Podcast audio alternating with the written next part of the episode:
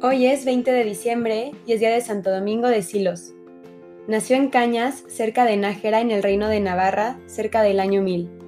Fue pastor de niño y repartía su merienda entre otros muchachos pastores y con la leche de las ovejas restauraba las fuerzas de los peregrinos que iban a Compostela. Luego se entregó con todo entusiasmo al estudio para santificarse y servir mejor a la iglesia. Y fueron tales sus progresos que el obispo le ordenó sacerdote. Después de año y medio se va San Milán de la Cogolla, toma el hábito negro de San Benito y le encomendaron restaurar el monasterio de Cañas.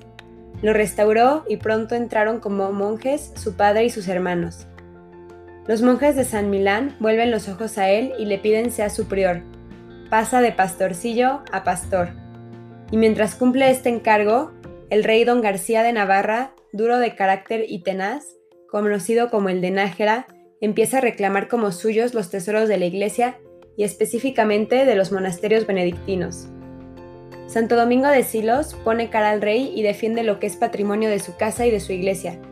Esta actitud le valió el destierro voluntario a las tierras de Castilla, donde reina el hermano de don García, este rey.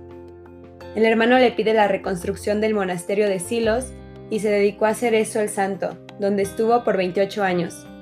Al final de sus días, el monasterio de Silos era uno de los centros más célebres del mundo.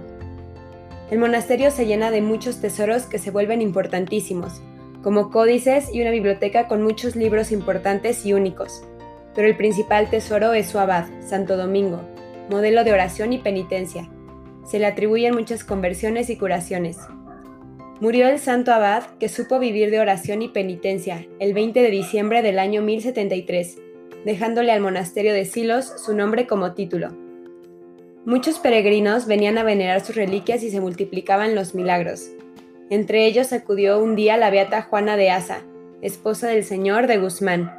Entendió que tendría un hijo después de mucho tiempo de no poder y que ese hijo sería luz del mundo y en gratitud le puso el nombre de Domingo, quien sería Santo Domingo de Guzmán.